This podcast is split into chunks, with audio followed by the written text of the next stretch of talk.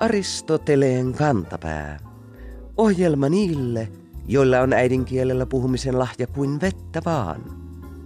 Vaalit ovat täynnä konkreettisia kuvailmaisuja jo äänen antamisesta saakka. Myös muissa Pohjoismaissa vaaleissa annetaan ääniä, eli röst tai stemme, kun taas useimmissa Euroopan kielissä annetaan latinan votum-sanasta johdettuja toivomuksia. Ei siis ihme, että Ylen uutissivusto innostui analysoimaan kuntavaalien tulosta Riihimäellä seuraavasti. Eräs tuhdisti ääniä saanut ehdokas nimittäin Viikon sitaatti. ryösti ääniharavan viitan äidiltään. Näin pihan kevätaskareiden aikaan mielikuva haravan viitasta on niin kouriin tuntuva, että silmien eteen piirtyy kuva jostain mustaviittaisen pääsiäisnoidan luudan kaltaisesta kuvatuksesta.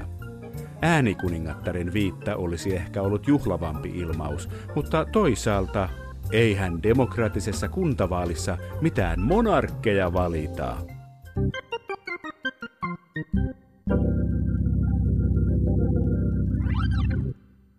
Ennen kuntavaaleja monet epäilivät, jaksavatko puolueet ja äänestäjät innostua valitsemaan kuntiin uusia päättäjiä, kun maakunnat ovat tulossa viemään merkittävän osan kuntien tehtävistä, rahoista ja vallasta. Kaikesta päätellen into kuitenkin oli suurta sekä puolueiden että kansalaisten keskuudessa. Tuleva maakuntauudistus on vielä ehkä liian keskeneräinen tuntuakseen kouriin tuntuvalta uhkalta lähidemokratialle.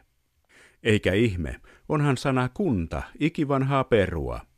Kaisa Häkkisen etymologisen sanakirjan mukaan sana tunnetaan kaikissa sukukielissämme, mutta lähisukukielissämme ja saamessa kunta on tavallisesti yhdyssanan jälkiosana.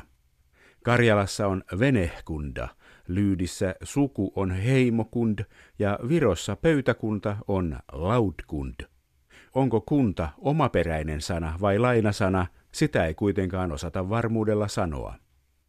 Hallinnollisessa merkityksessä kuntaa on käytetty jo vuoden 1570 maalain suomennoksessa kihlakunnan tapaisen alueen merkityksessä. 1700-luvun lopulla ensimmäisen suomenkielisen sanomalehden perustaja Antti Liselius käytti sanaa läänin merkityksessä. Nykymerkitykseen sana on vakiintunut vasta vuoden 1865 kunnallislain myötä. Tuolloin kunnat saivat vastuulleen niin sanotut maalliset asiat, niitä siihen saakka hoitaneilta kirkkopitäjiltä. Suuressa mittakaavassa ideana oli siirtää valtion alati lisääntyviä tehtäviä alemmille tasoille, saarilta Suomen senaatille ja senaatilta edelleen kunnalliselle tasolle. Ja sana pitäjähän taas on myös vanha sana. Se on esikristilliseltä ajalta tunnettu veronkantoalueen nimitys. Miten kevään kuntavaaleja puntaroi puhetaidon tutkija? Puhujakoulun vastaava opettaja Severi Hämäri opastaa meidät seuraavassa siihen, millä keinoilla poliitikot vaaleissa voittivat ja hävisivät.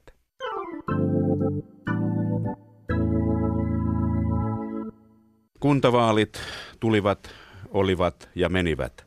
Miltä kuntavaalien retoriikka vaikutti puhujakoulun vastaavasta opettajasta Severi Hämäristä? Vaikutti mielenkiintoisemmalta kuin eduskuntavaalien aikaan. Asetelma oli huomattavan erilainen ja paljon mielenkiintoisempi erilaisten vastakkainasettelujen näkökulmasta. Meillä on konservatiivinen oikeistolainen hallitus ja hyvin vasemmistolaisliberaali oppositio, jolloin tämä vastakkainasettelu on paljon luonnollisempi kuin edellisten eduskuntavaalien aikaan, jolloin keskustapuolue oli tämä pääoppositiopuolue ja perussuomalaiset toinen oppositiopuolue ja he tavallaan olivat osin samaa mieltä melkein kaikista asioista jonkun hallituksessa olevan puolueen kanssa. Eli oli vaikeampi nähdä sellaista kunnollista vastakkainasettelua, mutta nyt oli oikein kunnon tällaista kilpailuhenkeä ja varsinkin pienten uusien ryhmittymien kohdalla myöskin. Eli tämä asetelma on lisännyt intoa näille hyvin, hyvin, hyvin pienille ryhmille. Kuka pärjäsi retorisesti, kuka ei? No täytyy sanoa, että tässä niin oli nähtävissä sekä kokoomuksen että keskustan puolustusvoitto. Molemmat puolueet pisti todella todella paljon panoksia vaaleissa pärjäämiseen ja Se niin näkyy suhteessa siihen, että he eivät menettäneet lähes tulkoonkaan niin paljon pojoja kuin perussuomalaiset, eli ovat onnistuneet puolustamaan asemaansa ja tekivät todella kovaa työtä sen eteen. Mun mielestä hallitusrintama keskimäärin onnistui paremmin retoriikassaan kuin haastava puoli.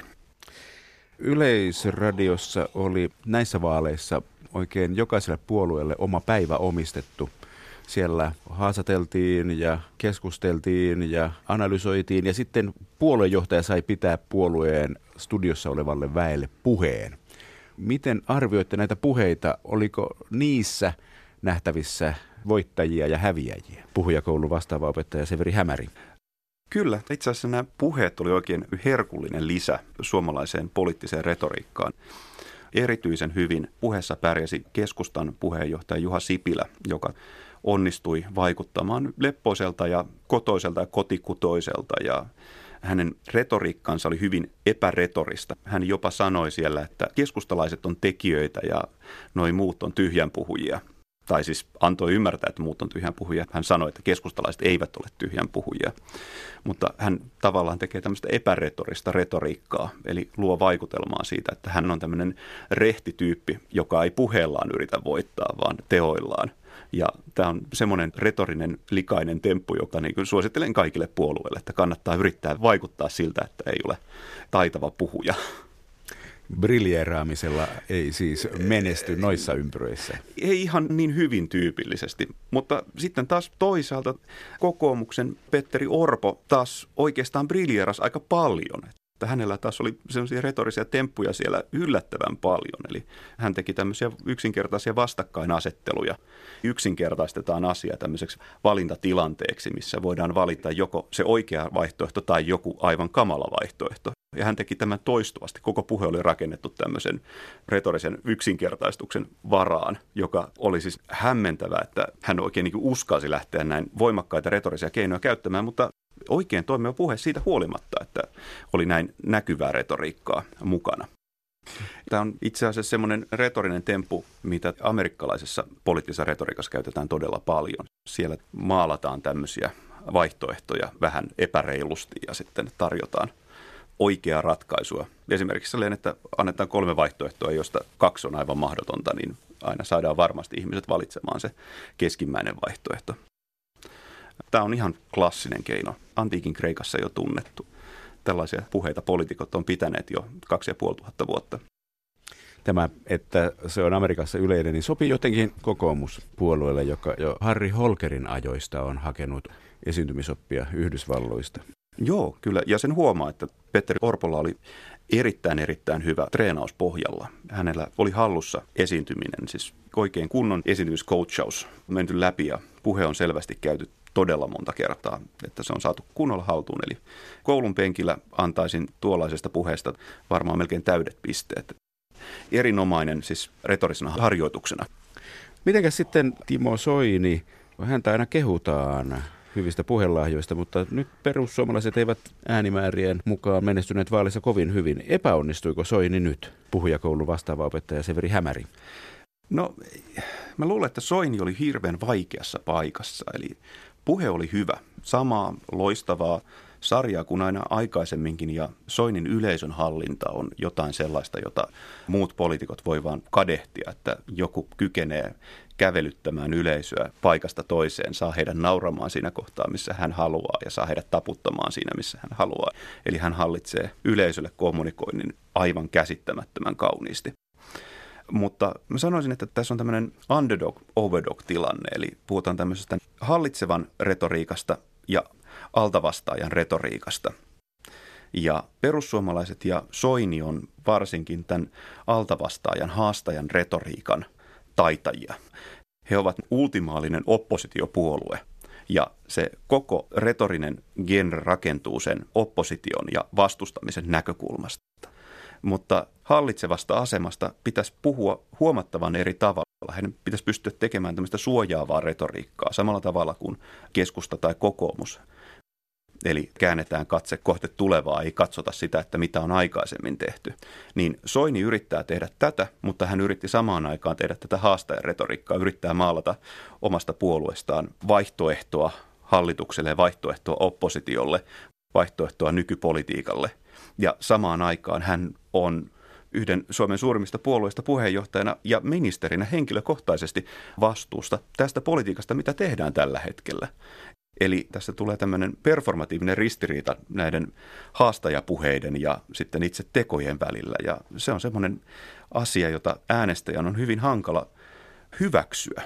Eli Soinilla on lähestulkoon mahdoton tilanne, että vaikka kuinka suloisesti puhuisi, niin uskottavuus on ison osan äänestäjiä silmissä mennyt. Valtaa pitävän ja haastajan retorisissa asetelmissa on semmoinen epäsymmetria, eli vallassa oleva joutuu puolustamaan kaikkia tekojaan, mutta haastaja voi valita ihan minkä tahansa reitin, millä tulee. Eli se voi tökkiä jostain yksittäisestä kohdasta sisään. Ja varsinkin jos on monta haastajaa, ne voi tökkiä monta eri reittiä, yrittää tulla tökkimään sisään. Ja tämä vallassa oleva joutuu puolustamaan kaikkia näitä näkökulmia. Ja se on hyvin, hyvin vaativa tilanne. No miten sitten nämä haastajat? Vihreät menestyi vaaleissa valtakunnallisesti tosi hyvin. Mitä Ville Niinistö teki näissä vaaleissa paremmin kuin aiemmin? Puhujakoulun vastaava opettaja Severi Hämäri. No Niinistön retoriikka oli terävöitynyt. Eduskuntavaalien jälkeen oli semmoinen yleinen hämmentynyt tilanne, kun Vihreät oli juuri ollut hallitusvastuussa ja vaihtaneet alle vuotta ennen vaaleja oppositiopuolelle ja heillä on hirveän hankala ruveta sieltä piikittelemään hallitsevia puolueita, kun olivat juuri olleet itse vallassa. Mutta nyt tässä on ehtinyt olla pari vuotta välissä ja pystytty ottamaan tämä haastajan asema erinomaisen hyvin ja sieltä löydetty muutamia tämmöisiä teräviä reittejä, joilla pureutua hallitsevien niskanahkaan. Eli sieltä löytyy tämä koulutuspolitiikka, sivistyspolitiikka ja sen arvostelu. Ja tämä on ihan selkeästi semmoinen reitti, mitä kautta erityisesti vapaamielisen kaupunkilaisen, hyvin koulutetun ihmisen huomio onnistuttiin saamaan, että näiden äänestäjien parissa vihreät erityisesti kasvattivat kannatustaan. Niinistö myöskin rakensi kuvaa vihreistä uskottavana talouspuolueena. Tätä ei kannata vähätellä, eli kokoomus ja keskusta on hyvin pitkälle ratsastaneet tämmöisellä niin kuin pätevyyspuheella. He ovat päteviä ja he antavat ymmärtää, että oppositiossa olevat puolueet eivät ole päteviä. Eli tämmöisellä mainitsematta mainitsemisella, tämmöisellä epäsuoralla mustamaalaamisella luodaan vaikutelmaa siitä, että toiset puolueet ei ole niin päteviä hoitamaan näitä asioita. Vihreät pureutui tähän pätevyysretoriikkaan Ville Niinistö osasi poimia sieltä, että hei, me osataan tätä talousjuttua. Me ollaan otettu tämä haltuun. Ja tämä oli todella taitava temppu. Näistä muista oppositiopuolueista, niin vasemmistoliitto ja demarit eivät osanneet poimia tätä pätevyysargumenttia sinne mukaan ja puhaltaa siihen perustavanlaatuiseen logiikkaan, millä kokoomus ja keskusta myy itseään uudelleen ja uudelleen. Vasemmisto ja SDP, menivätkö he sitten enemmän poliittisen puheen puolelle, eli vetosivat tunteeseen? Puhujakoulun vastaava opettaja Severi Hämäri. Joo, varsinkin sosiaalidemokraatit Antti Rinteen johdolla puhuivat todella voimakasta tunnepuhetta. Se oli niin arvoista ja tunteista. Tämä tietysti on siinä mielessä fiksu veto, että me tiedetään hyvin, että suomalaisten arvot on keskimäärin varsin sosiaalidemokraattiset. Siellä on paljon sellaista, mihin pystyy vetomaan koulutusasiat, tasa-arvoasiat, vanhustenhoito, terveydenhoito. Tämä kaikki on sellainen asia, mitä suomalaiset jakaa. Suomalaiset jakaa tämmöisen hyvinvointivaltion ideologian ja sen arvot. Ja siihen tarttuminen on oikein hyvä poliittinen veto. Mutta ongelma tässä on se, että sekä keskusta että kokoomus harjoitti mustamaalaamista tällä mainitsematta mainitsemisella ne maalailivat näistä vasemmistopuolueista tämmöisiä tunteilevia puolueita. Ne on tyyppejä, jotka ei oikein päteviä hoitamaan näitä asioita. Että me ollaan parempia hoitamaan heidän asialistaansa. He tavallaan kaappasivat vasemmiston agendan. Me hoidetaan kanssa tätä tasa-arvoa, me hoidetaan kanssa tätä hyvinvointia, mutta me ollaan myös päteviä hoitamaan sitä. Nämä toiset on vaan tosi tunteellisia sen suhteen. Jos ajatellaan niin vasemmistoliittoa ja Lee Andersonia, joka on erinomaisen hyvä puhuja hän puhui kanssa tämmöistä niin hyvin pitkälle tunne- ja arvopuhetta, mutta hänen tunneskaala oli siellä suuttumuksen tasolla. tässä televisiopuheessa. Eli hän latasi suuttumusta hallitsevia puolueita ja näitä yrityksiä, jotka yrittää lobata rakentaa tämmöisen niin suuttumuksen varaan toimivaa, että meillä on tärkeitä asioita ja meidän pitää olla vihasia siitä, että meidän tärkeät asiat viedään. Meidän pitää olla suuttuneita näitä tyyppejä kohtaan, jotka tekee näin. Ja se oli mun mielestä vahvempi esitys kuin Antti Rinteen arvopuhe. Mutta samaan aikaan se ei myöskään tarttunut tähän pätevyyskysymykseen ja tähän epäsuoraan mustamaalaukseen, mitä kokoomus ja keskusta harjoittaa, tai tähän asialistan kaappaamiseen. Ei kyseenalaistettu sitä, että me puhutaan tasa-arvosta ja noi puhuu tasa-arvosta, mutta itse asiassa me puhutaan eri asiasta. Vasemmisto puhuu tasa-arvosta, niin se puhuu tulonsiirroista. Eli niin tasataan taloudellisesti. Kun taas oikeistolle perinteisesti tasa-arvo on tarkoittanut sitä, että kaikille pitää antaa mahdollisuus menestyä. Ja tämä on huomattavan erilainen tasa-arvon käsite kuin tämä tulonsiirtoihin perustuva. Tämä on uudelleen määrittämistä tai erilaisilla määritelmillä pelaamista. Ja tämä on yksi keskeinen syy siihen, mitä varten monesta äänestäjästä varmasti tuntuu siltä, että se politiikka on sellaista puuroa, että ei näistä niin eroa ole näiden puolueiden välillä. Nehän puhuu ihan samasta asioista, mutta itse asiassa ne ei puhu. Ne käyttää samaa kieltä eri tavoin. Ja tämä saattaa johtaa semmoiseen passivoitumiseen, kun eroja on vaikea nähdä, kun ei kunnolla avata niitä termejä näin vaalien jälkeen huoahtaessa tulee joskus mieleen tämä iänikuinen juttu, että vaalien alla kaikki ovat äänestäjien ystäviä ja niin kuin Kepu ja kokoomus ennen eduskuntavaaleja lupasivat, että koulutuksesta ei missään nimessä leikata. Ja sitten eduskuntavaalien jälkeen niin ensimmäisenä koulutuksesta pois. Suomalaiset ovat jo viisaita, eivät he enää tarvitse oppia. Miten retoriikan tutkija näkee tällaisen kahden käyttäytymisen menetelmän? Joo, mainitsinkin tuon performatiivisen ristiriidan aikaisemmin, niin täällä on tekemistä hieman sen kanssa. Ja tietysti tämä tapa, millä demokratia toimii, ajaa jossakin määrin puolueita siihen. Tämä perusristiriita on olemassa varsinkin vähän isommilla puolueilla. Mutta sitten tässä on vähän semmoista niin parisuuden dynamiikkaa äänestäjien ja puolueiden välillä. Aina säännöllisin väliajoin tämmöisessä vähän hankalassa suhteessa, missä äänestäjät ja puolueet ovat, niin puolue tulee ja pyytelee anteeksi tai on silleen, että ei muistella menneitä, että katsotaan sinne tulevaan, että ei enää koskaan uudestaan, en juo, en lyö, nyt katsotaan vaan tulevaan. Tämä on vähän tämmöinen niin hassu dynamiikka, mikä siitä syntyy. Eli tässä on tämmöinen niin huomattavan ongelmallinen dynamiikka tämmöisessä demokraattisessa retoriikassa. Vaaleissa puhutaan tietyllä tavalla ja sitten reaalipolitiikassa toimitaan taas tietyllä tavalla – mutta samaan aikaan sitä voi tehdä vähän vähemmän väkivaltaisesti tai vähän enemmän väkivaltaisesti. Että sanoisin, että jos vertaa esimerkiksi keskustan Juha Sipilää ja kokoomuksen Petteri Orpoa, niin Sipilä antoi vähän vähemmän aggressiivisen vaikutelman kuin Petteri Orpo tässä puheessaan. Että Sipilä oli paljon ymmärtäväisemmän oloinen kuin Orpo. Ylen vaalikoneen yhteydessä hän tehtiin arvokysely puolueiden ehdokkaille niin kun katsoo niitä tilastoja, mitä siitä julkaistiin, niin se on hyvin mielenkiintoinen. Kokoomuksen ehdokkaat oli kaikkein eniten sitä mieltä, että Suomi on jo valmiiksi tasa-arvoinen. Suomessa on jo asiat hyvin. Että ei meillä oikeastaan ole juuri mitään korjattavaa täällä. Suhteessa sitten taas johonkin vasemmistoliittoon tai feministiseen puolueen ja näiden ehdokkaisiin, jotka on vakuuttuneita siitä, että ei Suomessa ole ihan niin tasa-arvosta ja Suomessa on paljon eriarvoisuutta ja paljon ongelmia, jotka pitäisi korjata – niin vaikutelma on se, että nämä kuntavaaliehdokkaat elää hyvin erilaisessa todellisuudessa suoraan sanoen. Aristoteleen kantapään yleisön osasto. Turha väittää, että kunnanvaltuustoissa näpereltäisiin vähäpätöisten asioiden parissa. Muhoksen alueen paikallislehdessä Tervareitissä kuvailtiin valtuuston ponnisteluja seuraavanlaisella otsikolla – Muhoksen valtuusto kaatoi vanhan vesitornin äänin 30 vastaan neljä. Valpas kuulijamme paljasti, että sivun kokoisesta jutusta huolimatta tarkallekaan lukijalle ei selvinnyt, kaatuiko torni tunteikkaan keskustelun vai äänestyksen tuloksena. Aristoteleen kantapää pohtii, Eikö purkaminen olisi kuitenkin kannattanut teettää ammattilaisilla?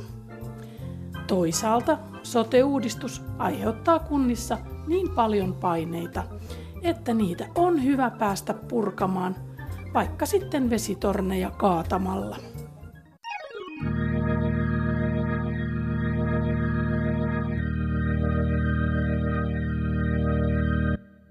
Nykyään yhä suurempi osa kaikenlaisesta kanssakäymisestä tapahtuu internetin välityksellä, ja niin myös hämäräheikit, vilunkivillet ja kepulikertut ovat siirtyneet suhmuroimaan tietoverkossa.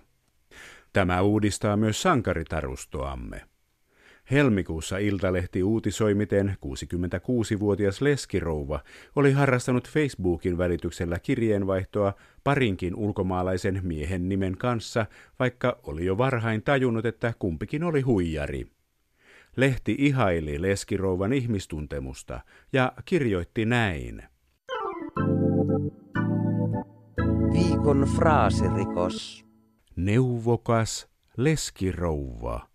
Ei mennyt halpaan lankaan. Otteen meille lähettänyt kuulijamme Jerker kirjoittaa.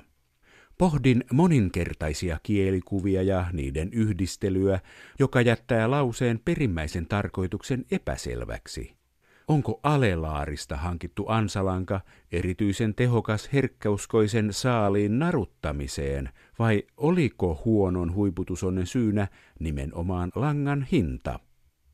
Jerkkerin kysymykset ovat paikallaan.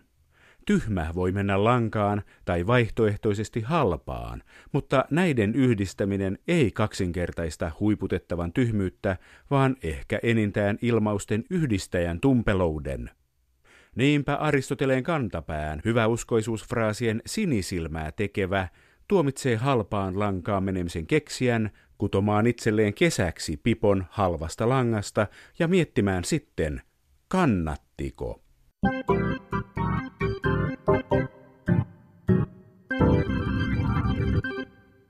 Vanhoista sanonnoistakin voi oppia aina uutta. Kuulijaystävämme Pasi M. on seurannut kiinnostuneena Helsingin Sanomien sivuilla viime viikkoina käytyä keskustelua siitä, etäännyttääkö vanhojen sanontojen käyttö puhujan nykykuulijoista. Eräässä puheenvuorossa toimittaja mainitsi esimerkkinä talonpoikasen ajan sanonnasta vanhan klassikon. Viikon sitaattivinkki. Ei saa heittää kirvestä kaivoon. Pasi M. muistuttaa, että kyseinen vanha sanonta ei ole alkuperäinen, vaan jo kertaalleen muokattu. Ilmaus osoittaa hauskalla tavallaan, miten sanontojen syntyajan elämää ei enää ole tunnettu tai muistettu myöhempinä aikoina. Tuo sanonta on nimittäin uudemmalla ajalla muodostettu yhdistelmä sananparsista heitti kirveen järveen ja putosi kuin hohtimet kaivoon. Järvi on perinteisesti ollut loppusijoituspaikka tarpeettomiksi käyneille tavaroille, joten kirveskin heitettiin sinne, kun tekijä kyllästyi, eikä enää jatkanut kirvellä tekemäänsä työtä. Kaivoon ei sen sijaan ole tahallaan heitetty mitään, koska kaivovesi on haluttu pitää puhtaana – Sanonnassa putosi kuin hohtimet kaivoon onkin kyse siitä, että hohtimet putoavat kaivoon vahingossa ja niin äkkiä, ettei hohtimien käyttäjä ehdi tehdä mitään putoamisen estämiseksi. Ei ihme, että vanhat sanontamme saavat kuulijat vieraantuneiksi, jos jo muodot, joissa ne muistamme, ovat pelkkää sekasotkua.